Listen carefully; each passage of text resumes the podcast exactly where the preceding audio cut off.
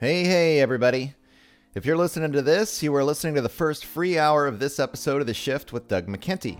If you like what you're hearing, please consider subscribing to the show in order to access the full feature length versions of the podcast, as well as have access to the members' forum, where we discuss potential topics and interviews and dive deep into the overall concept of the shift. For only six bucks a month, not only do you get the full length episodes, but also an opportunity to co create with me, your host, Doug McKenty, the future of the show.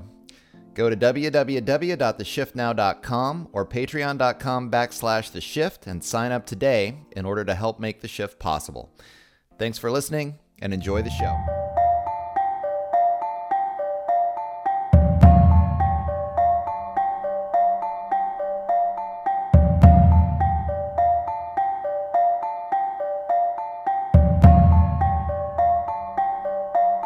Morning, noon, or night, wherever and whenever you are listening, you are listening to The Shift. I'm your host. My name is Doug McKenty. This episode was recorded on January 19th, 2022, and features education activist and host of the Social Impact podcast, Lynn Strawn Davenport. Lynn has been involved in the battle to decentralize public education for many years, at one point running for the local school board in her community outside of Dallas, Texas. She has consistently resisted the imposition of educational curriculums originating at the national level and advocates against an emphasis on teaching to a standardized testing regime.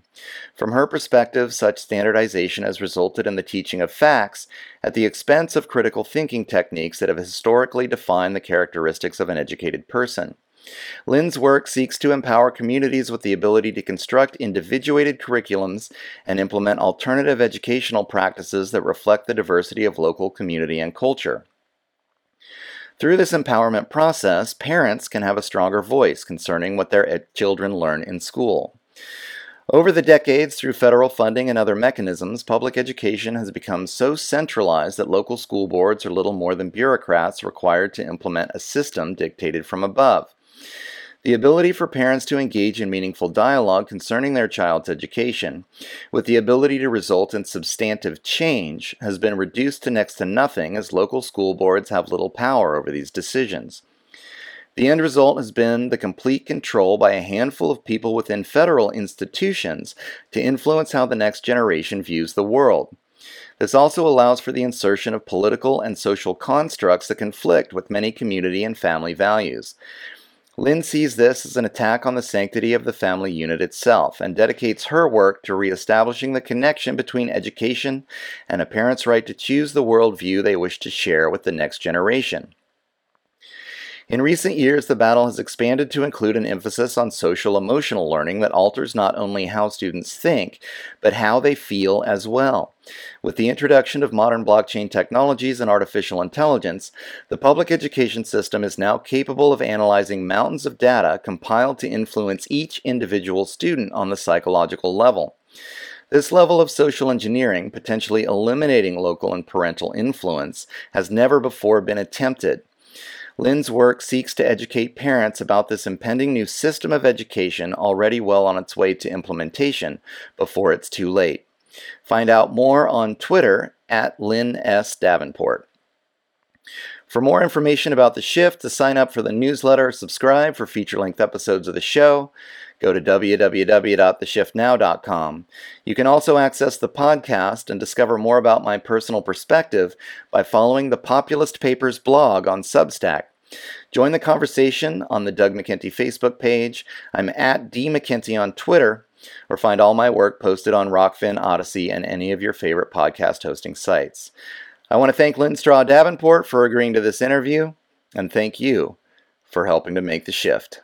Hey, everybody, and welcome to this 105th episode of The Shift. I'm your host, Doug McKenty. I'm joined today by Lynn Strawn Davenport. She's been uh, an activist in the school scene, in the education scene in uh, Dallas, Texas for some years now. And of course, as the COVID situation has rolled on through, uh, that's become even more of a priority. So I'm looking forward to having a conversation, not just about education in general, but um, about how COVID and the lockdowns and all of this is starting to affect even more uh, the situation that she was dealing with prior prior to COVID. So, uh, Lynn, if you want to just uh, introduce yourself to my audience and uh, give people a little bit of, of your history in terms of your activism with your local public school district. Sure. Thanks for having me, Doug. Absolutely. Uh, yes. So I, am a parent of public school kids. Uh, two now are in college. One is still in high school, senior year. So I'm on the home stretch, and uh, I started getting engaged in what they were learning, how they were learning, who was profiting off of that. I saw a really uh, a, a serious issue with standardized testing and narrowing the curriculum and making it all about what's tested is really all that gets taught. And so that sent me down all the rabbit holes and understanding the bills behind it, coming down from the federal level, No Child Left Behind, Every Student Succeeds Act, even going back to the 60s, 1965 Elementary, Secondary, and, and Secondary Education Act. So uh, fast forward, I uh, I I started researching what was happening with data mining and a lot of the contracts that were given to these companies through our school districts. Uh, but as far as my background, um, I worked for Arthur Andersen. I was a, an IT recruiter and, and worked in their business consulting department before the whole implosion with Enron, you know, the uh-huh, right. that big mess. Uh, and uh, quit to stay home with my kids and here I am. I, uh, I run a, a, podcast called Social Impact that exposes the impact investing market and a lot of things that happen in at the local level with our schools. And then for 11 years, I've served uh, as a, a, coach for job seekers, unemployed people. Mm-hmm. And I just quit doing that in the fall. And now I'm focusing 100% on education and what's happening in the, the schools. Great. And you ran for the local school board, right? A few years back? I did. In 2017, I ran for a seat on the Richardson ISD Board of Trustees, and I lost. I went up against an incumbent who works for a Gates funded public private partnership. And so I wanted to to get her off of the board and uh, and so I I got about 46% of the votes. It was it was uh, it was a tight race. Uh, but it ended up being a good thing, I think, in the long run. That I'm I'm a free agent. I'm able to to to move uh, to really go where I want to go and and talk about what I want to talk about. And the right. school board, it's kind of a lost cause at this point. Um, I don't know how one person really can can turn the tide on a board of seven zero lockstep voting is what we see. You know, I just did an interview with Renette Senum, who is running for uh, California governor now, but she was the mayor of um, Nevada City, and she tried to stand up against the lockdowns and what Gavin Newsom was trying to do. From her mm. information, there was a, a different and better path forward, and she actually ended up resigning from the city council there because she ran into the same thing. So. Um, I, I think what I'd love to get into with you is just how challenging it really is to affect policies um, you know, be it like the broader city council policy that Renette was dealing with, or specifically in your area of education on the local level. Like it seems like so much is uh, dictated from either the state or especially the federal level that uh, how much power do these local school boards even actually have?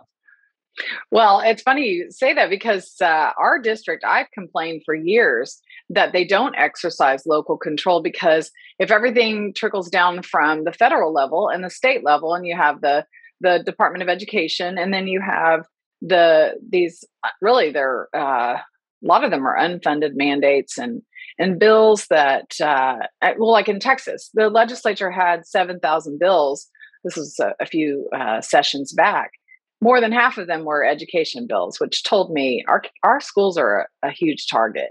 Mm-hmm. But um, when it comes to the mask mandates, they all of a sudden, my superintendent was saying, "Well, we we really want to we, we need to make local decisions. So we want to exercise local control. That's the first time I had ever heard her say, oh, let's, you know, we're going to make decisions locally. Everything they do is cut and pasted either from bills or even policies that the school board will adopt and vote in favor of. Those all look exactly the same. They mirror all of the other districts in the, the state. So they don't really make local decisions. They don't really want to. And I've been advocating for local decisions, local responsibility, and really taking ownership so that we make better decisions because they are, um, you, you, know, it should be those closest to the kids. Right. They don't want that. Yeah. I mean, I think that's the biggest issue that we're facing today. Not, uh, again, just not in in terms of education, but it's such a huge part of everybody's life, of course.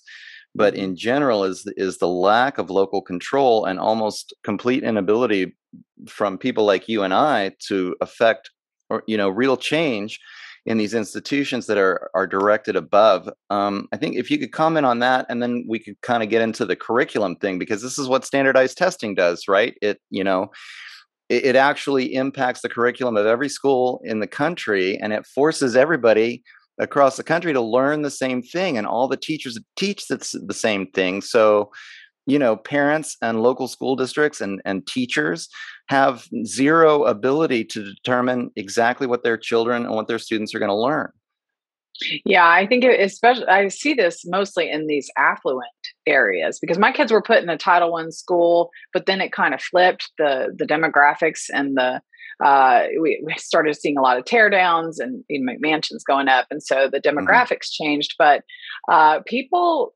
think that if it's affluent that it that the teachers write the, their own curriculum that it's all homegrown it's some sort of yeah it, it, they don't know what they don't know but the push for a standardized ed- education is really happening nationwide. Texas supposedly said no to the Common Core, which was supposed to roll out across all 50 states the Common Core state standards so that there would be alignment if a child moved from one state to the other, that they would be in the same at the same point. Uh, that wasn't really the the agenda behind Common Core, but that's how it was pitched. Well, Texas did say yes to the career and college ready standards, which was Common Core aligned. Mm-hmm. So it's you know it's all just deceptive semantics, but um, you know this this idea that we would have this standardized education, everything would look the same in every state, and then this is a global issue. So we're seeing this. Uh, I've been watching the OECD, which is uh, something I can't remember what it stands for, but Andreas Schleicher came to Texas and was presenting, uh, talking about what education looks like across the globe. And uh, you'll see they would assess what's going on in Singapore and all these places that they would hold to the these uh, really um, they would put Singapore and some of these and even China on a pedestal but if you look at how they're learning it's it's very standardized and I think that America has been known for you know the free free enterprise and uh, we've got this uh, you, you, know you can go all 50 states are different and you can get a, a different um, you know you've got different cultures and it's like who wants a homogenous world where everybody's learning the same thing whether it's in Singapore or in you know Salt exactly. Lake City. Yeah, you don't want that. It's always surprised me that the people that push the strongest for diversity tend to then be attracted to these very top-down uh, educational curriculums um, or you know medical services or healthcare services and, and all of this which are mm-hmm. amazingly homogenizing i mean it's like if you want to have a diverse community you've got to allow communities to make these choices for themselves um, it just fascinates me that I, because yeah. i've I, you know i feel like um, those who are typically labeled as conservative if you want to use that that paradigm uh, get get labeled as not believing in diversity but the only way to create a diverse situation is to is to decentralize power and allow communities and allow families to have input and make choices about uh, you know what their kids are going to learn or what healthcare they're going to use. Yeah and I, I think that um, because of that desire for decent decentralization then what we're seeing is they're inserting blockchain, a big push for blockchain. And I don't know if you want to go into that, but um, putting the kids and their whole, what they call lifelong learning, they want to put their whole schooling uh, experience on blockchain so that all of their records would be uh, on, uh, you know, it's like stored. Uh, basically, basically blocks of data stored mm-hmm. on these digital wallets, and uh, so it's pitched as decentralization. But really, what it does is it it actually centralizes everything on to for now it'll be you know an iphone or a device. Uh, but it's pitched as being this convenient thing where you can get your transcripts and you'll have your all your medical history on there your mental health history your uh, vaccine passports And um, even uh, yesterday, I just saw that the same company that's doing this in Dallas, it's called Greenlight Credentials, is now working on doing it for physical fitness, like, you know, the physical fitness test you took as a child in PE. And that would kind of mm-hmm. tell you where you were and how many sit ups you can do and your endurance and all of that. Now that's going to be put on blockchain. And so it's this huge pilot thing that's happening in Dallas ISD through the education service centers, which is through the state. Uh, it's kind of how they uh, roll out some of the technologies and, and, training and professional development. And then the uh, Dallas Community College District. Uh, all, I mean, this all goes up to the Texas Education Agency. So I'm watching that very closely because I do believe that the the push for mandatory max, uh, masks and then we'll see the mandatory vaccines in order to be enrolled in school and then we'll have vaccine passports to prove it. And so the way that they will bring this the blockchain is the technology of choice for vaccine passports. And so i'm following this greenlight credentials because mm-hmm. they're using ibm hyperledger fabric. Uh, it's the technology used for blockchain. Um, and i'll just make one side note is that during the Holocaust, Hitler partnered with IBM, their Hollerith machines. Uh, that was how they tracked, and they used those punch cards. That's how they tracked people. So think about that in terms of okay, so now we're using IBM blockchain technology. To me, I can see a real parallel there because uh, it's the perfect tool to be able to control how you do everything, whether it's seek medical care, go to public school, uh, whether you'll be allowed to shop in this store or that store. And so being able to, uh, they'll, they'll, mandate uh, you'll have to show your vaccine status. Well, that's, that's what, right. I mean, it's so fascinating to watch. I mean, we've heard uh, in, in Klaus Schwab's book from the World Economic Forum that the coronavirus was going to be used uh, as an opportunity, quote unquote, to usher in uh, this fourth industrial revolution, which includes all of this blockchain use and this data collection and all of the rest of it. And so mm-hmm. it's so wild, you know, that someone like yourself who's interested in the education field, you can see it coming. I think a lot of people, you know, are, are only seeing, oh, well, you know, it's it's neat, it's convenient that I can have this this tool that keeps track of my my vaccination status. But yeah, one stop shop. It's like you got it all all right, right. here. Like here's my here's it's my, just my info. It's and very I own, clear. They'll say I own my own data. That's the it's pitched as you will own your own data. Right. And it and but that's not how it is. And this is a for-profit deal. It's also a captive market. So that's why they're targeting the schools because think about the low-hanging right. fruit there. And Texas has we have oh gosh, uh, five point something million children in Texas, and we and we also have floods of immigration. So we get about eighty thousand new students a year, and that's just another opportunity to put the children. They call it womb to tomb career or cradle to career or you'll you'll hear uh, pre-k to gray is the new blockchain term because they want they really truly want to access the children front in, in utero all the way through and they will be on block on blockchain. So the schools are a huge focus, and that, and how this whole nexus of of these players have come together. I just, um, you know, I'm not clairvoyant or anything, but I've been able to study the patterns, the players, and figure out, okay, this is where they're going with this. I didn't see it years ago, but I did see uh, the who. I just didn't understand the why. Right. Yeah, I mean, it is fascinating because once you look into this, you can really see that they've been working on this for such a long time and you can see the direction that it's going in. And that's why when it's portrayed as, you know, it, it, this is just going to be your vaccine passport, uh, it's actually also going to be used to track and trace all of your education, where you've been, and then where you're working. And I mean, basically everything about our lives. So it's not just a healthcare issue at all. Like, this is mm-hmm. literally the, the imposition of this huge new system that's going to be definitive of the fourth industrial revolution. So, now getting this perspective from the education point of view, you know, hopefully my listeners can take away that uh, this is not going to be just medical. This is going to be about everything, the Internet of Things, even the Internet mm-hmm. of Bodies that we've been hearing about. So it's true. I, I, do want to get into before we really get into the meat of all of that. Um, where all of this stuff comes from because you mentioned the the public private partnerships and uh, also that term captive market i think that so much of this has to do with exactly that i mean it, you know people mm-hmm. want to they want to talk about the the profitability of all of this um, and i think and that's where it comes in for me with this difference between you know decentralizing and having the main street uh, economy be profitable. This is very different than the kind of profitability that we're seeing in the creation of these captive markets, like you're talking about, that are basically state imposed, but then just a few corporations that are going to profit wildly off of this yeah. fixed market that they've captured through government control. Well, and I'll give you an example of it. I, I, there was this there's this woman who works for iStation, which is a reading response to intervention software. It's like a reading software that they got the big fat contracts after No Child Left Behind passed. Well, that's a perfect example of the free market, which of course I'm a proponent of. Uh, but the free market in so what happens is the elected bodies do not serve as the checks and balances. So the free market can just move on in.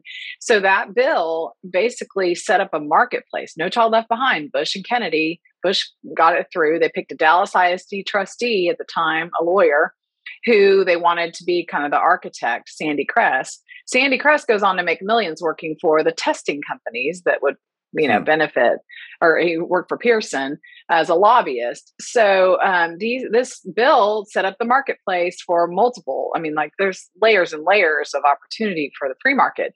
But that iStation company was was uh, kind of a stealthy uh, reading company or reading uh, software company emerges on the scene. We get a pilot in Dallas ISD, Richardson ISD, where my kids are, Terrell, uh, Houston ISD. All of those districts piloted it so the bill passed, uh, was signed 2002.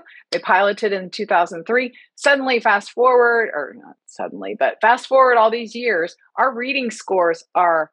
I mean, it's it's atrocious. More than half our kids in my district don't read on grade level, mm-hmm. and I, I I think you can tie it directly to this increase in education technology, and all we're spending more money per pupil per year, you know, year over year and and we just see a steady decline. And this was happening before the pandemic. So now they'll use the pandemic oh well the learning loss you know the trauma and the kids being sheltered at home and um, you know we weren't weren't able to access all these kids but really that learning loss was happening long before we had a, a pandemic yeah. so i call both you know i tell them like uh-uh, no no no let's go back like skip those two years that were basically you know you can't really track the testing because we didn't even have everybody accounted for. So go back before that and you can see, and I believe there's a direct correlation with the technology. Right. Yeah, I did an interview with uh, educator John Taylor Gatto years ago, and he was frustrated. He did the um, he did the analysis by testing. He could tell by um, when people were drafted into the army, they had to take a test, and he could and he mm-hmm. figured out um, vocabulary levels. And basically, from World War One to World War Two, he he saw the drop, and then from you know like from World um, War Two to Vietnam, he could see the drop. And so this uh, you know dumbing down process has been going on for a long time, mm-hmm. which is interesting because you can see that this and I think the history that goes back, I mean, the Rockefeller Foundation, the Ford Foundation has been engaging in these public private partnerships for a hundred year, hundred plus years now, and it's not working. It hasn't been working, and now they're taking it to this whole new level. No, and, and uh, I'm I'm familiar with all of those, and you know, people will say like, "Who's they?" Because we're t- talking about they. Well, right. there's uh, there are all kinds of theys out there, but it's the it is an elite ruling class that that uh, imposes a lot of the, these things on us and and they make they push these things through too uh, not just through public private partnerships but the chambers of commerce and they go to the yes men and the leaders of the communities and they'll get buy-in and then they're able to to push these agendas through and i mean we're talking you know a hundred yeah, hundred years of dumbing down and really the 60s was a it was a huge turning point mm-hmm in education. Um, and and it is a deliberate dumbing down. And I, you may have heard of Charlotte Iserbyt uh, or mm-hmm. How, how do you say it? But she wrote a book on that, and she went to um, gosh, I forget where she went, somewhere traveling abroad with her husband, came back and was mortified at the changes that she was seeing in uh, in Maine, where she was. And uh, she also worked for the Department of Education and saw these initiatives that were really, I mean, they weren't hiding it. They were trying to create change agents. And I right. see that even to this day, Teach for America and all of these these um, organizations trying to bring in change agents into the schools. And so much of this has nothing to do i mean they use all the buzzwords you know like diversity equity and inclusion but i i always push back on that and i say okay well then how's how's it working for our black and brown kids that you are supposedly so concerned about? Right. And it, and they'll usually get some you know some um, you know they'll have the face or the poster child of the movement and they'll hire somebody give them a six figure salary and they'll be the dei or edi director diversity equity inclusion equity diversity inclusion whatever uh, you know. And uh, and then you'll see no no changes in student uh, and, and, you know their uh, reading abilities and uh, academic performance.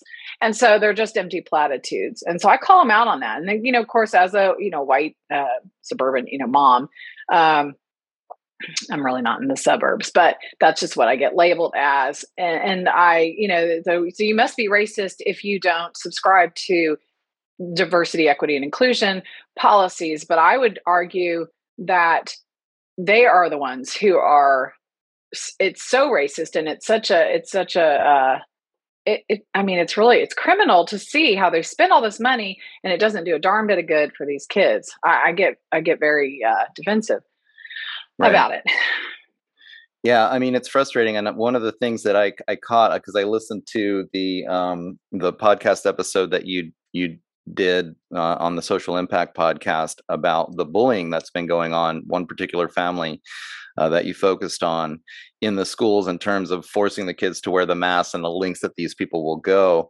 uh, and you mentioned and you mentioned that this concept of projection onto uh, the family that just you know really doesn't want their kids to wear a mask in school or is questioning you know the authority of the of the school district to kind of impose these mandates on children uh, and then you get into this huge fight, and the you know the, these the pro maskers are projecting all of this hate or vitriol upon these poor people, and I find the same thing uh, with within this whole conversation about race and equity in education like i, I actually have no problems with uh, uh, parents or community deciding that they want to teach their kids whatever kind of history they want to teach or you know whatever foundation like i'm open-minded to all kinds of alternatives um, and so it's yeah i see the me. void with african american studies like bring it on bring, right. bring it like yeah i see the history we don't have the full picture and all right like add it to it sure right but there, there's something else going on. We are talking about connecting cultures and these these made up curriculum um, program, these programs which line pockets, and all it does is breed hatred and division. It actually doesn't do what what um, should be done organically. And right, so they, right. they call it something different every. It's not critical race theory because they can, and that's another form of deceptive semantics. They'll say we're not teaching critical race the- theory in Richardson ISD, and that's true but they they use CRT like language. There is um, there is an agenda, and they bring in a curriculum where we're not even allowed to see it. We have to have security guards, armed security guards, to go in and see the curriculum that our kids are learning, and these lessons that are. I mean, they are so. You would be shocked at what they say, and I think, well, I mean, how are we progressing at all? It, it seems like we're going backwards. Right. It, it, we're not making any progress uh, and and you know, I mean, those are things that parents woke up to under the lockdowns and having their kids at home. They woke up and they could hear what they were doing on Zoom lessons, and that engaged, uh, you know, a whole nation of parents. And really, we talk a lot about uh, the parent party. Is the, that's that's the new party. It's not left or right. They're saying, "What are you teaching our kids?" Uh, who where did this come from? How is this good for children? How is this going to you know bring us unite us as a country? It's not. It's very divisive right. and lucrative for those that uh, that put it forward.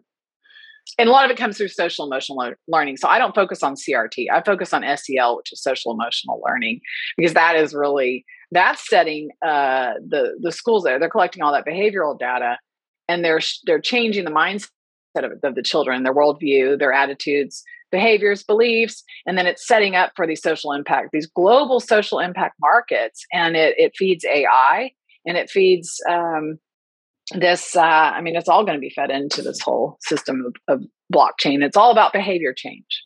Right. Well, that's what I mean. I think that's just exactly what we're talking about. I mean, you mentioned like an organic evolution, and that's how cultures and families and communities need to evolve in this organic way Mm-hmm. Um, instead, what we're seeing is this standard standardization of all learning so that everybody's learning the same thing. And then this imposition, and uh, maybe you could go a little bit deeper into the concept of social emotional learning, because what mm-hmm. I'm seeing more and more is that instead of the organic growth that happens at the family and community level, is this standardization of practice across all of the education system. And then, like you're talking about, like they're literally I mean, it's a form of indoctrination, right? It's not really education, it's indoctrination. Correct. And it, it is indoctrination. And if it want if it seeks to change the child's worldview and it seeks to change their their attitudes, their values, their behaviors, their beliefs, all of those things. And then you feed it into what the, I mean, these are measured, um, they're measuring their behavior changes. All of this can be scored, they can be nudged, uh, they use software to do it in many cases. They they have invasive surveys that they'll give the kids, questionnaires. I mean, my son, it was kind of funny. This was a few years ago. I think it was Naviance, which is uh, college for your college transcripts. But uh, they were asking him where uh, his faith, and he he put um, I think he put he took it literally. and He said Church of Christ because he knew we you know we worship Christ in the church. Mm. we're not Church of Christ, but it's just funny. I was like, we're, I said, first of all, we're not Church of Christ. And second of all, you are not allowed to fill out any of those stupid surveys. It's none of their business. And he's right. like, okay, okay, but I, you know, they pressure you. And I'm, well, say no and have them call me.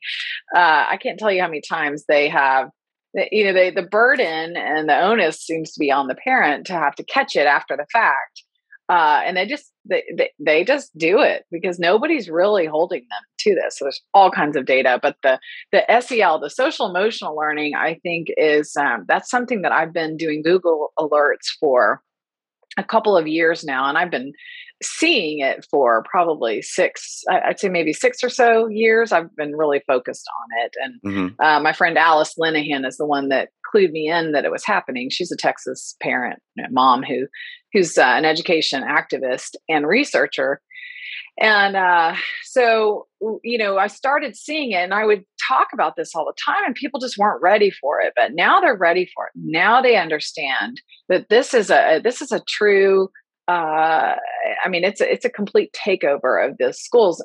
It is indoctrination, and um, and it really takes. Uh, it, now that they're weaving it in and embedding it in all subjects, it's really difficult to opt out of it because through the education technology and through the devices, you you have no one standing in between that kid and that device.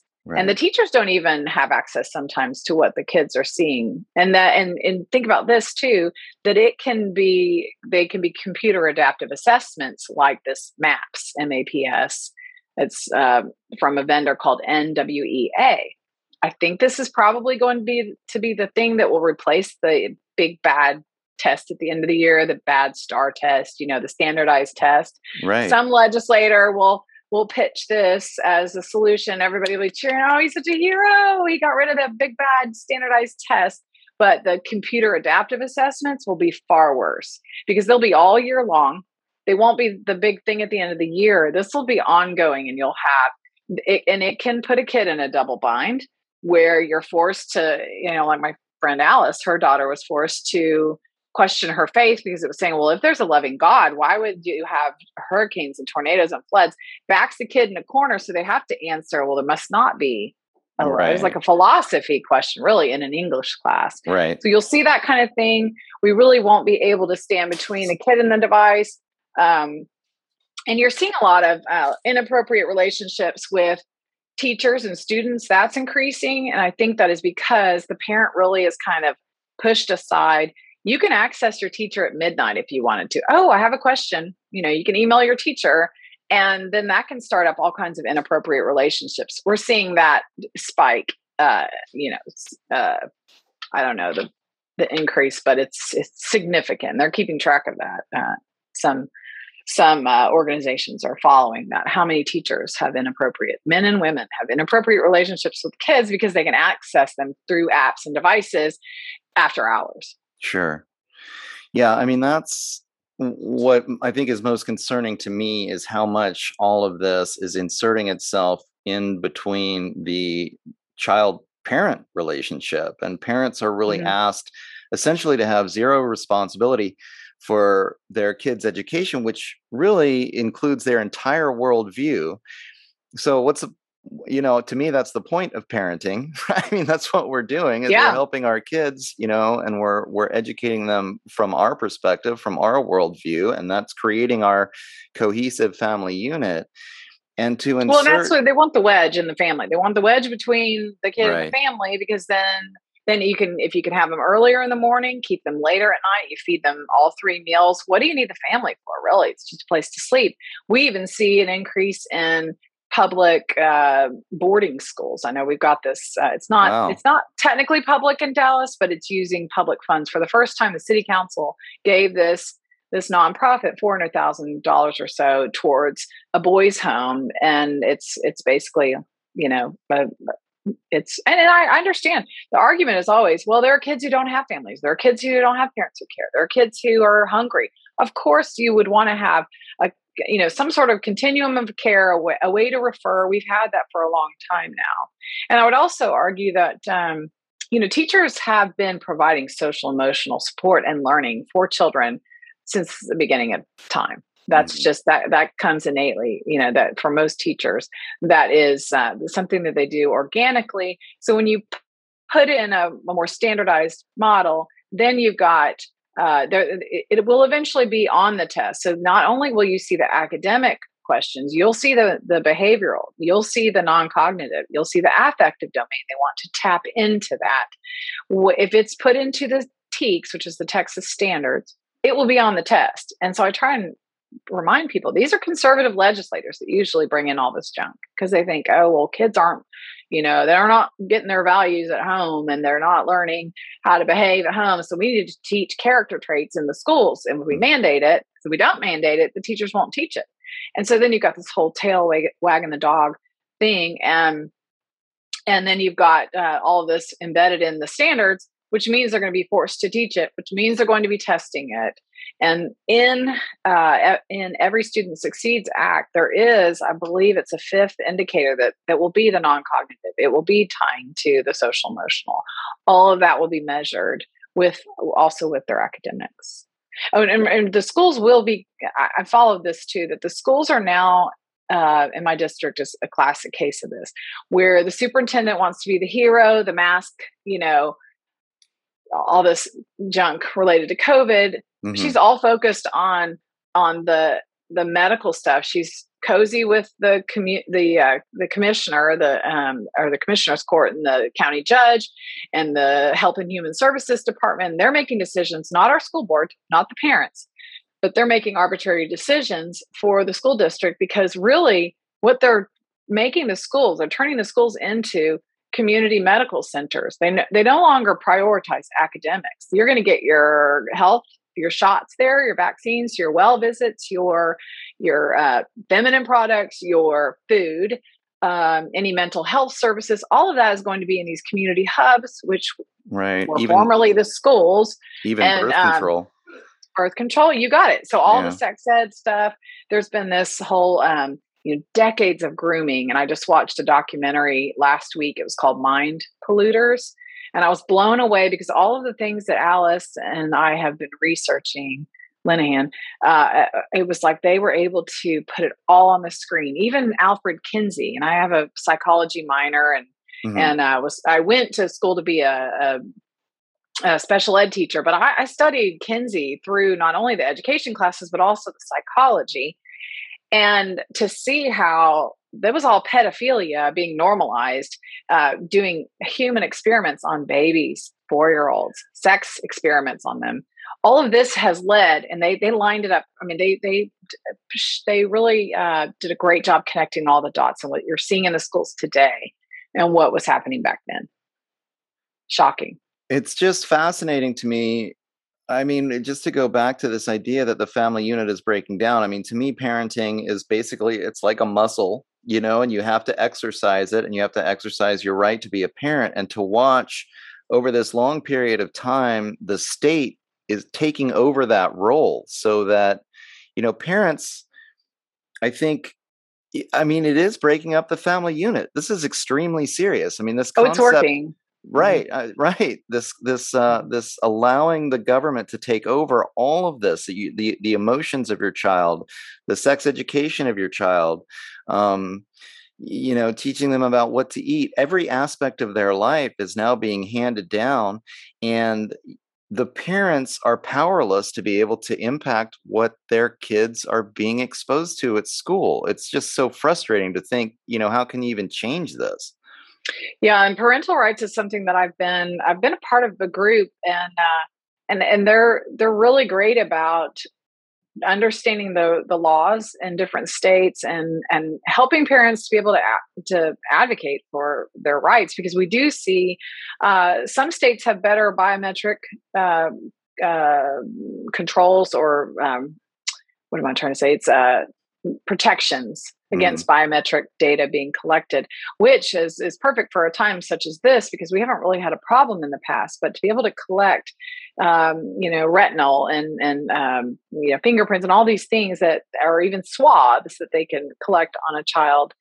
Uh, there are, you know, these devices can uh, detect your, you know, the, the retinal um, engagement. Uh, there are, um, there, you know, some countries are wearing those head bands and they can they can tell if you're engaged your pulse uh, all of that kind of biometric data can be collected on a student and education is the most data mineable industry in the world because it, it, when you think about all the senses and all the things and and the development of a child and tracking them from you know womb to tomb mm-hmm. it is uh, and and um, every lesson every the competent competencies is a word that they've been trying to shift education from a classical model to this competency based or outcomes based model which is uh, it brings every child to the same point. It sounds good but when you look at how you've got to move through these different competencies in order to show mass to demonstrate mastery it's not the same as the classical traditional model of learning uh, which i'm in favor of um, and that's you know a whole other can of worms. But there were women back in the 60s that fought that off. There were women in the 90s that fought it off. And the difference now is that we we now have the technology that will make it so easy. It'll be turnkey. You don't even have to have a teacher. You really can just put a kid on the device, move them through the different competencies, and uh, get the desired outcome that they want for the child. But are they really um, you know are they learning in the way that that our brains and our bodies were designed to learn no i would say no i don't right. think it's good for them yeah. I did, I did an interview a while back on the concept of the trivium method which was sort of like the classical roman uh, education model i think it was used well into the 19th century before a lot of this public education and these philosophies started to to manifest but the focus on that was to teach people you know critical thinking how to think for for yourself. And this is you know something that i touch on on this program quite a bit is that people need to learn you know that there's a huge difference between thinking for yourself and learning how to think for yourself which is to my mind what education should be about and then being indoctrinated into this path forward that's happening to our children in these institutions. And we don't even know that it's happening. It's just being imposed from above and we don't even mm-hmm. really know like i mean maybe you could go into exactly where all of this is coming from or how you know how is this just continuing to get pushed through the public education system? And even when parents try to fight back against it they're basically powerless and it continues to to roll you know it's like a unstoppable force that's rolling through education that's indoctrinating kids into a worldview. I mean it's social engineering at its core right? So they're Yes. Or someone is social engineering us and we're trying to stop them and and uh, it's really challenging. I mean, I, I for me I just I really dumb it down because it's so complicated. I, I really Yeah. just boil it down. It's just good versus evil. And so I think evil, uh, you know, moves through the decades. It doesn't, you know, just picks a willing participant. And, uh, and, you know, I'll say the enemy. I mean, I, I really do believe good versus evil, God versus Satan, and Yeah. that there are those who uh, who, are, who seek to control us and there are those who believe in free will and and um, you know having that sovereignty to be able to make decisions for yourself and i think um, you know my rights come from god and so if you don't have that eternal perspective you're gonna be like what do you mean your rights come from god well i my inalienable rights that that come from god and so um, it's it's difficult you know when you're raising a child you you want those you you you want those parental rights those are my god-given rights hmm uh, and you watch them being chipped away. And of course, there are situations where there's abuse, but there, are, you know, that and those things should be dealt with through the law. But to to be to put to I guess to infringe on my rights to decide if my child wears a mask or not, I just I do not believe that that is the right of the school to do that. And people will use the whole well seatbelts. I mean, you wear a seatbelt, not you know, yeah, that went through the legislative process. I still don't think that they should be able to tell me I have to wear a seatbelt, but I do wear a seatbelt because it's the law. It went through the process, and but masks are not. It's not the law. It's a mandate that has Right. been imposed on us, and then we don't even have any public debate in my school district. We just asked for. Can we just have a debate where we can present here? Here's the here are the statistics on this kind of mask and this like we no debate so they they basically you know they they um they made an arbitrary decision they didn't even take a vote on it they just gave the superintendent carte blanche. Uh, she has since left and we're seeing an epidemic of superintendents leaving. We i think there were eight in the metroplex uh, just this you know the last few weeks. And so you're seeing i think um, a mass exodus of these leaders because they they have not been focusing on education. They know the the writing's on the wall and they're going to have to be held to account for it and they the they're not doing their jobs their most basic job they're not doing and at some point the school board does have to i mean they, they- they're supposed to be making sure they make their measurable goals year over year and they're not and and so i don't know what's going to happen because uh who wants to go into a sinking ship in a district that can't seem to make any progress because they don't realize it's because they're focusing on everything but learning. Right. So of course the kids aren't learning. It's simple. You know, I've thought about how alienating it must be to be a teacher, um, because I feel like teachers, you, you know, to me, in a free society, teachers would be making their own curriculums, and then parents would go, "I like that curriculum. You know, can I, I want my child to learn from you?" And and that kind of relationship, that kind of relationship based on voluntary consent, uh, would be Mhm. something that's fostered. But these teachers and the the people that are in these institutions, these public education institutions, I mean, they also have to follow the system. You know, they're they're they have They're- no no real freedom to decide what they teach the kids, and and even when you're trying to, you know, as a as a parent, and this is what just boggles my mind about the whole system. You know, you have these parent teacher conferences, and you go and you talk to the teacher, you're concerned about what they're teaching the kids, and it's really at the end of the day, does anybody have a choice what's going on? Like this thing is just moving over us. The teacher Mhm. kind of is in a position, and certainly if you're a principal or a superintendent, you basically have to enforce this stuff, or you're gonna you're gonna get pushed out.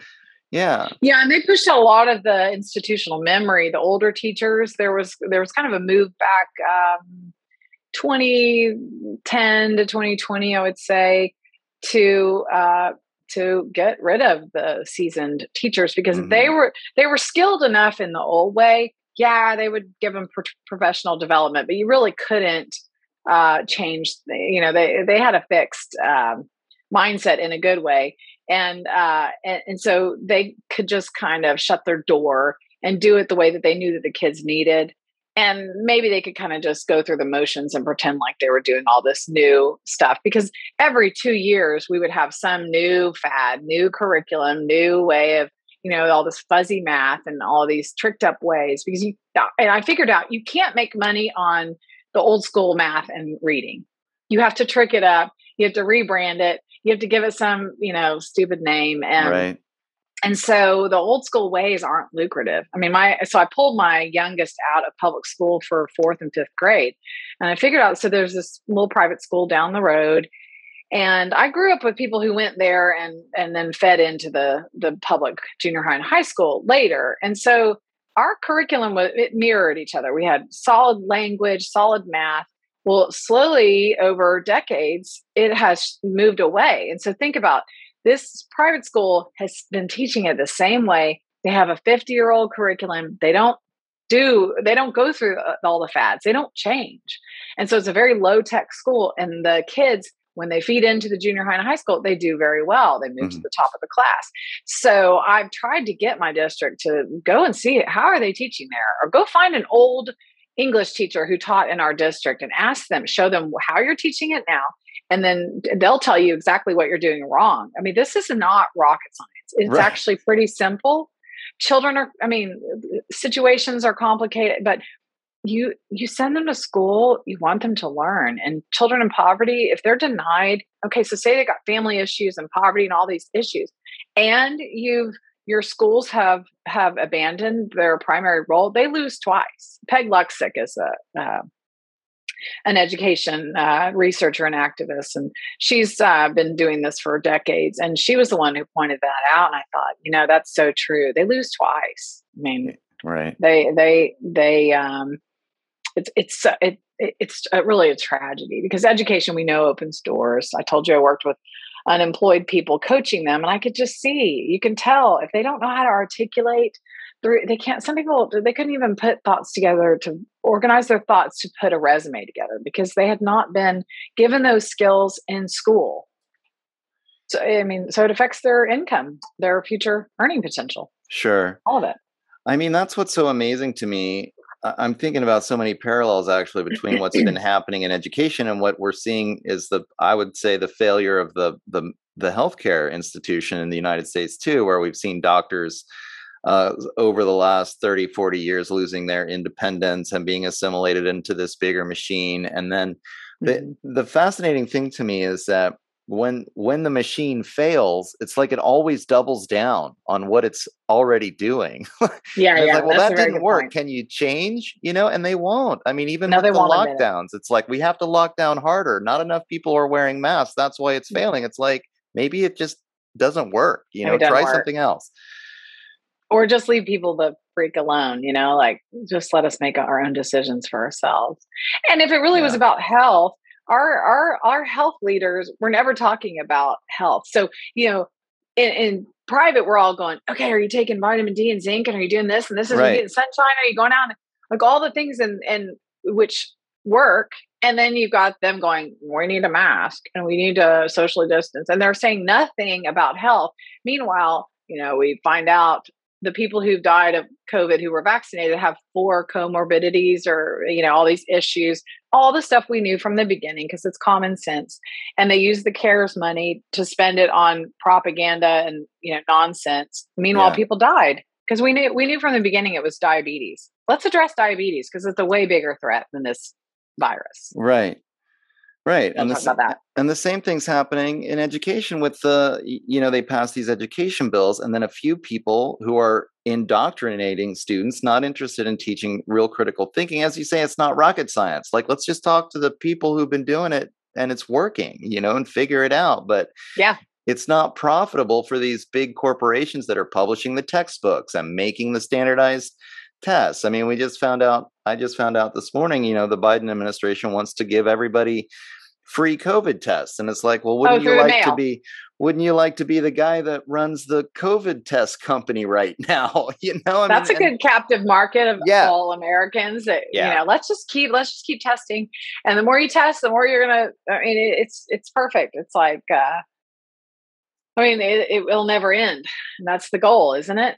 Yeah. I mean, okay. So then, you know, I, I think that there are people who just can't get their head around the fact that this could be a conspiracy that, that people could have, have truly conspired to, to implement something like this. And, and, you know, we don't know for sure anything, but it sure, it sure looks like it's the perfect crisis yeah. to implement and you know and and um, you know Alison McDowell and I have been researching this stuff and all of a sudden you know she came to visit with me uh, two years ago. In fact it was MLK Day. She came to Dallas and I remember just this sense of urgency. Like we just felt like things were they were progressing right. in a way that we just knew um, and then weeks later then all this hits. And I I mean it was like all the things that she has been putting out there on the, the impact investing and the biosecurity state and internet of bodies all of that now we can see oh my gosh it was the perfect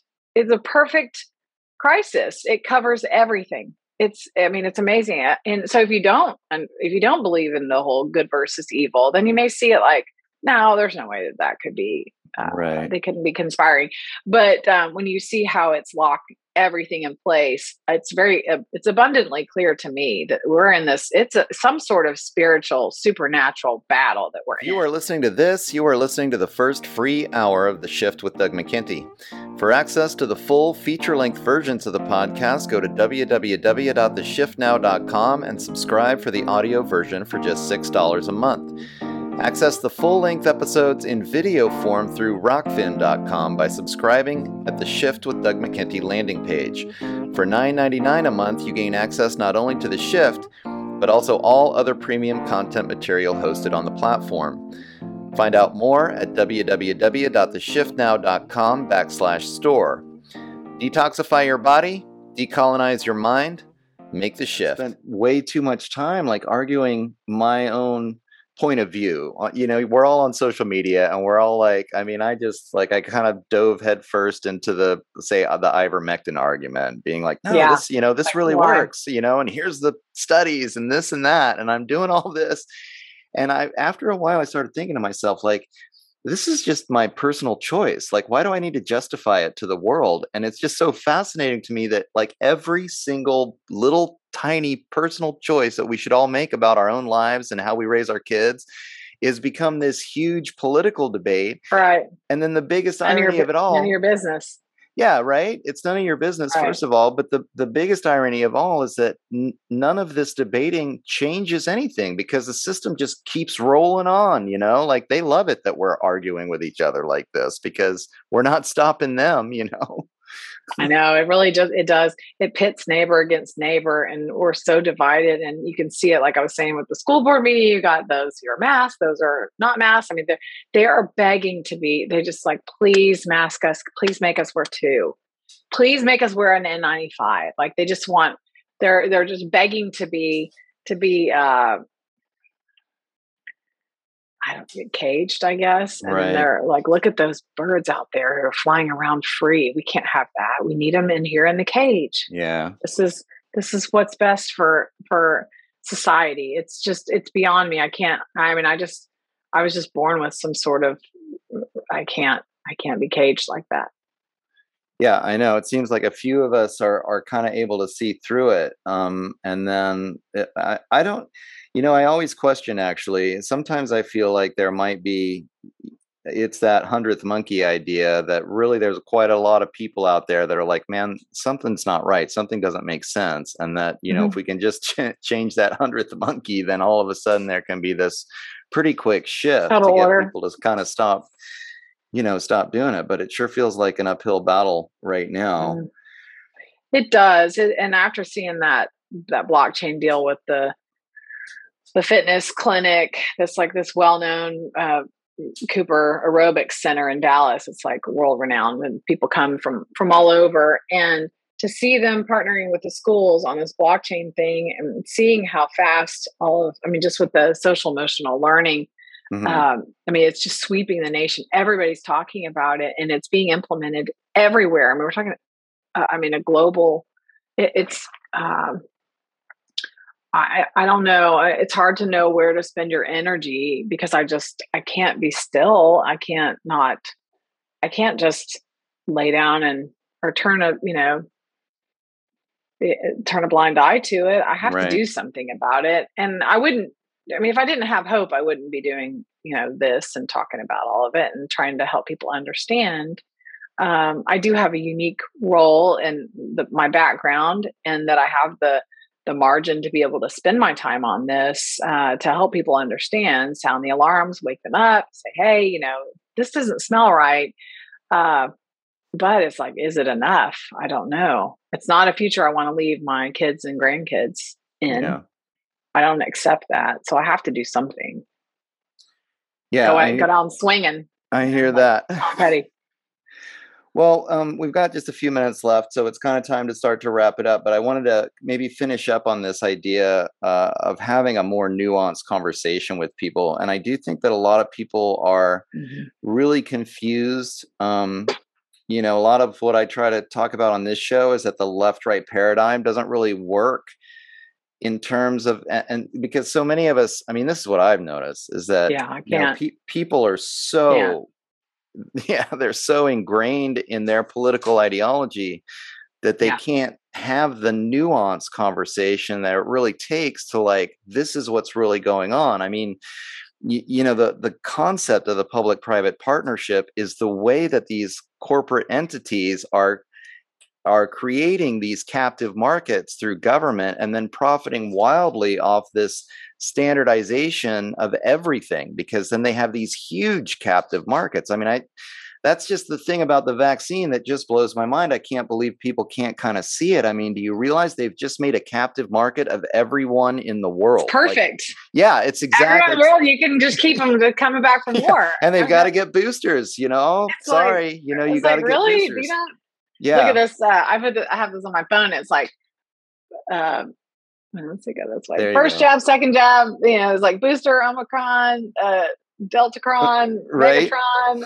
Like, how many are you gonna do? Are you? How many are you gonna say yes to? That's what I ask my friends. Like some of my close friends I've grown up with. I'm like, because y'all got the vaccine, we're never gonna stop getting the vaccine. Like, you should have just. If everybody just held firm and we're like, I'm gonna wait until I do a little bit more research. Like, really, you yeah. couldn't have waited to that to go to that game or that concert or that trip like just wait and then everybody holds firm and then they're like oh shoot we couldn't pull the wool over there like they're not going to do it but instead everybody's like okay i'm just gonna yeah just get, give me this stupid thing okay i'll do the second one and then they're kind of like well nobody's really asking for the third one as long as I have that card that says I have it. Like, there's no timeline. You could have had it over. I mean, there's no order in the whole thing, which yeah. I love because it shows that it's going to be harder for them to impose because it's so willy nilly and and so it's it's disorganized. But we know that they're moving toward. I mean, they're working towards having some sort of uh, you know longitudinal like a um, they're going to have a, a database that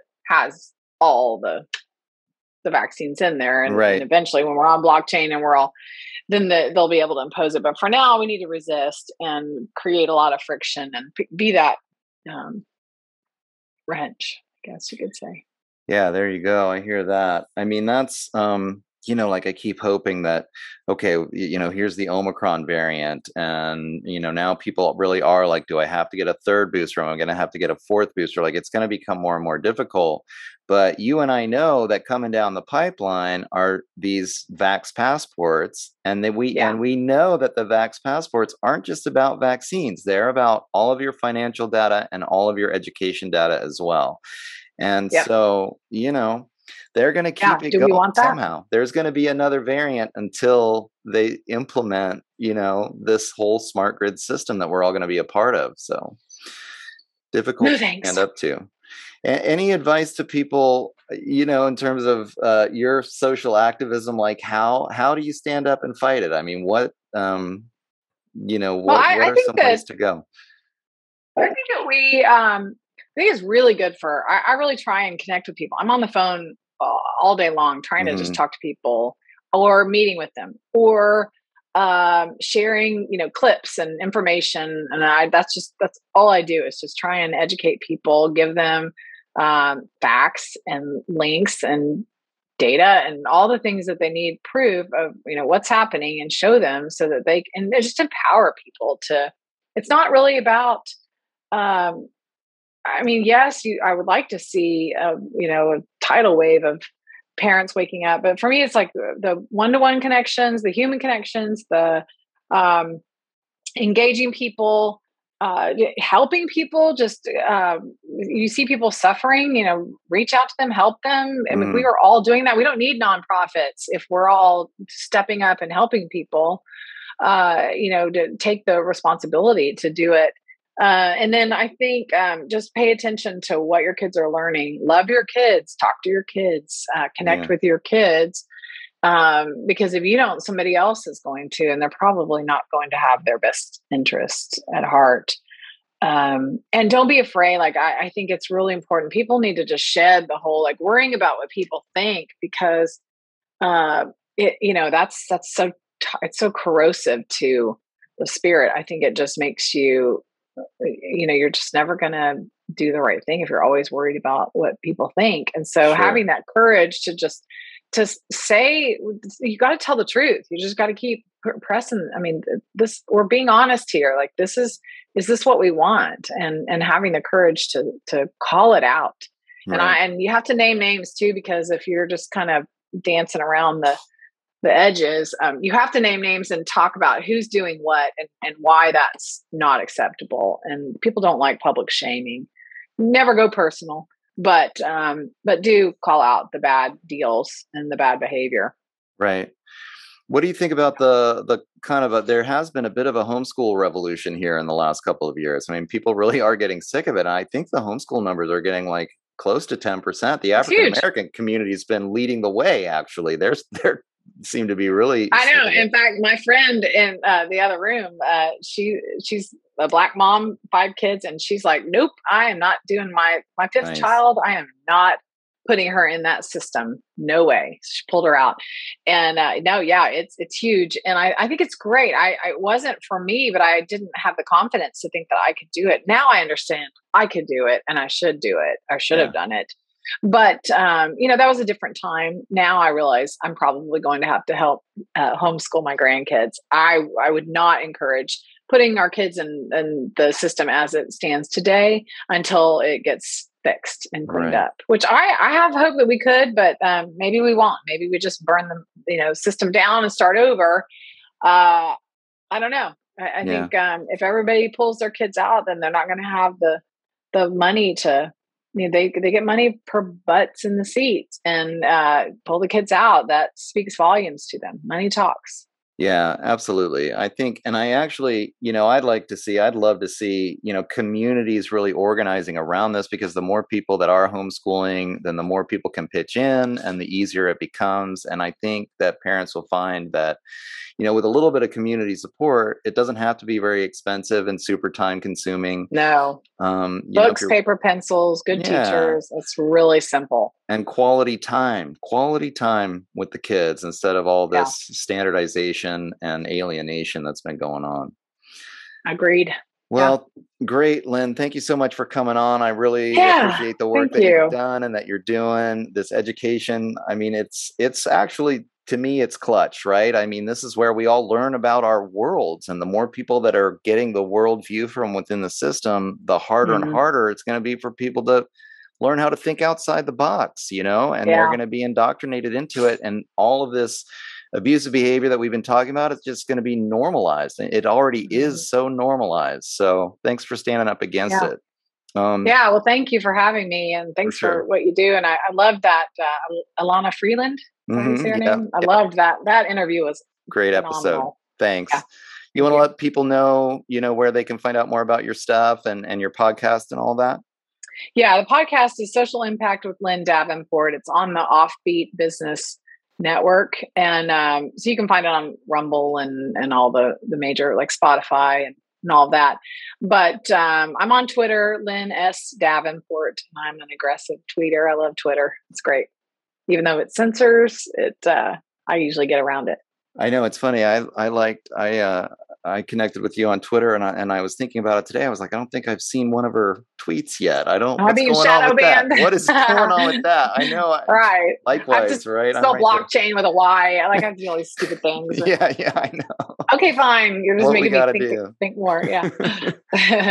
well, right. right. on. I'll let people know you've been listening to the Shift, and I'm your host Doug McKenty, and you can find uh, all the episodes of the Shift. Best place to go is www.theshiftnow.com, where everything is uh, there in one place. Uh, my video stuff is most of it's still getting up on YouTube, but um, if you want to see it all, you'll have to go to Rokfin or Odysee. Uh, and all of my uh, I put audio versions up on SoundCloud, so you can find it there. And I am at D McKenty on Twitter, uh, and you can just look me up on Facebook, Doug McKenty. Uh, or I also have a Shift with Doug McKenty page that I post to as well. So um, you can keep track of the shift there. And uh, thanks again, Lynn, for coming on. Um, again, thanks for your work and, yeah. and uh, love to keep track as you continue on down this road. And hopefully, we'll see some real positive changes as a result here in the next couple of years. okay. All right. Well, good. To, thanks so much. Yeah, you bet. Have a great day. You too. And there you have it, ladies and gentlemen. Uh, my interview with education activist Lynn Strawn Davenport, host of the Social Impact Podcast. I was happy to have her on. Um, she's a great complement to the interviews I've done in the past. I was fortunate enough to speak with John Taylor Gatto before he passed away, did a more recent uh, interview with David Rodriguez on this subject. And uh, it just, to me, is actually probably the number one most important issue, really, in the country that we should all be talking about all of the time, which is trying to decentralize what all of our kids learn. It just, we create our worldview. If everybody learns the same thing and a centralized organization is able to teach everyone the same thing, then we all get a similar worldview, similar ideas of government. How can we grow up and live in a healthy democracy when everyone has been educated according to the same curriculum. I just find this to be actually quite outrageous. I think if people took a step back and thought about it, I mean, do we really have a democracy when we have such a centralized form of education and everybody gets essentially indoctrinated into the same way of thinking about politics and the same set of family values, the same set of values, the same systems of, of morality and thinking? And I mean, you know, constructing an entire worldview, uh, thoughts about how we live and what should be important and what is virtuous. I mean, education is so core to what it means to be an individual and have a self identity. Uh, that this is just a super important topic. So I was happy to have Lynn on to really kind of dive deep. She, like a lot of people, have been really frustrated about the fact that uh, over time, more and more emphasis has been placed on these standardized tests. And this has been an issue for such a long time. And uh, I completely understand parents' frustrations when they show up to the school boards and they say, hey, you know, we don't really like what our kids are, are learning. We'd like to see the, uh, the system take a little bit of a different track. I mean, ultimately, frankly, I actually believe in unschooling or homeschooling or homeschooling collectives or any kind of options because the system prevents itself from evolving. Uh, you know, when parents show up and they say, hey, we want, I mean, even ideally, we live in a democracy, we should be able to vote people in to, these school boards that can then reflect through the curriculum what our kids are learning in school, and it's just not that way. People get on these school boards and they're pushing paper for the system, and they're forced to teach to these standardized tests, which, like I said in the introduction, this is the opposite of teaching critical thinking. Lynn goes into this in our interview. I mean, classical education didn't just teach facts, but it taught how to think about the facts, how to think about yourself, how to individuate yourself. Um, and how to come to your own conclusions about things and be a strong, individuated human being. The system right now is doing the opposite of that. It's feeding people a curriculum based to the test, and then we're basically create building little robots here, right? Who go out into society all thinking the same, all all feeling the same about what's going on. And Lynn, of course, with the social emotional learning thing that's coming on, with the blockchain tech, with the emotional nudging that's going to be going on in the future, uh, they're just going to start collecting mountains of data on every individual kid, on your kid they're going to know everything about them to the point where they're going to be able to manipulate them on an emotional, psychological level in, to a minute degree and then nudge them into these directions. I mean, this is brainwashing. This is like next level brainwashing technology, right? So, uh, really appreciate the fact that Lynn's activism is on top of this and trying to educate people like, hey, wait a minute. Um, you know, maybe this isn't the best way to, to move forward when you think about education.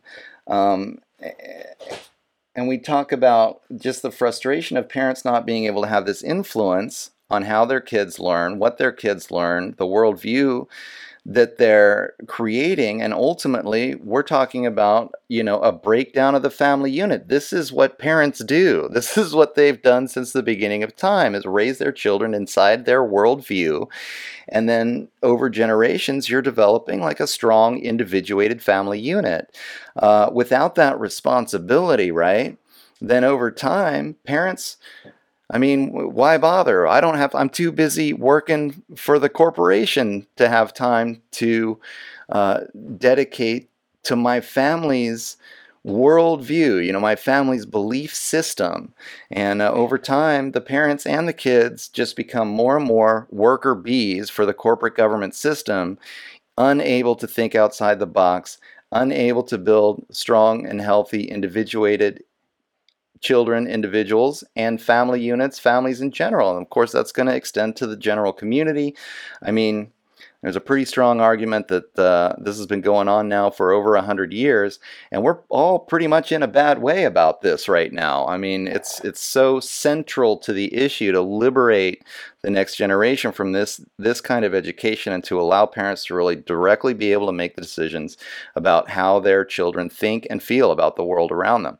And like Lynn points out, this is uh, with the social emotional learning and the new blockchain technologies it's going to be next level stuff unless uh, we stand up and we put a stop to it and we start to localize these decisions on a community level where we can really make a difference. So, um, really just want to thank Lynn once again for her work and thank her for coming on the show. If you're interested in finding out more about her work, I think Twitter is probably the best place to go. The name of the podcast is the Social Impact Podcast, so you can Google that I should say uh, you should look that up on your preferred search engine. And uh, her Twitter handle is at lynnsdavenport.com, and I'll have that in the show notes. So thanks everybody for listening.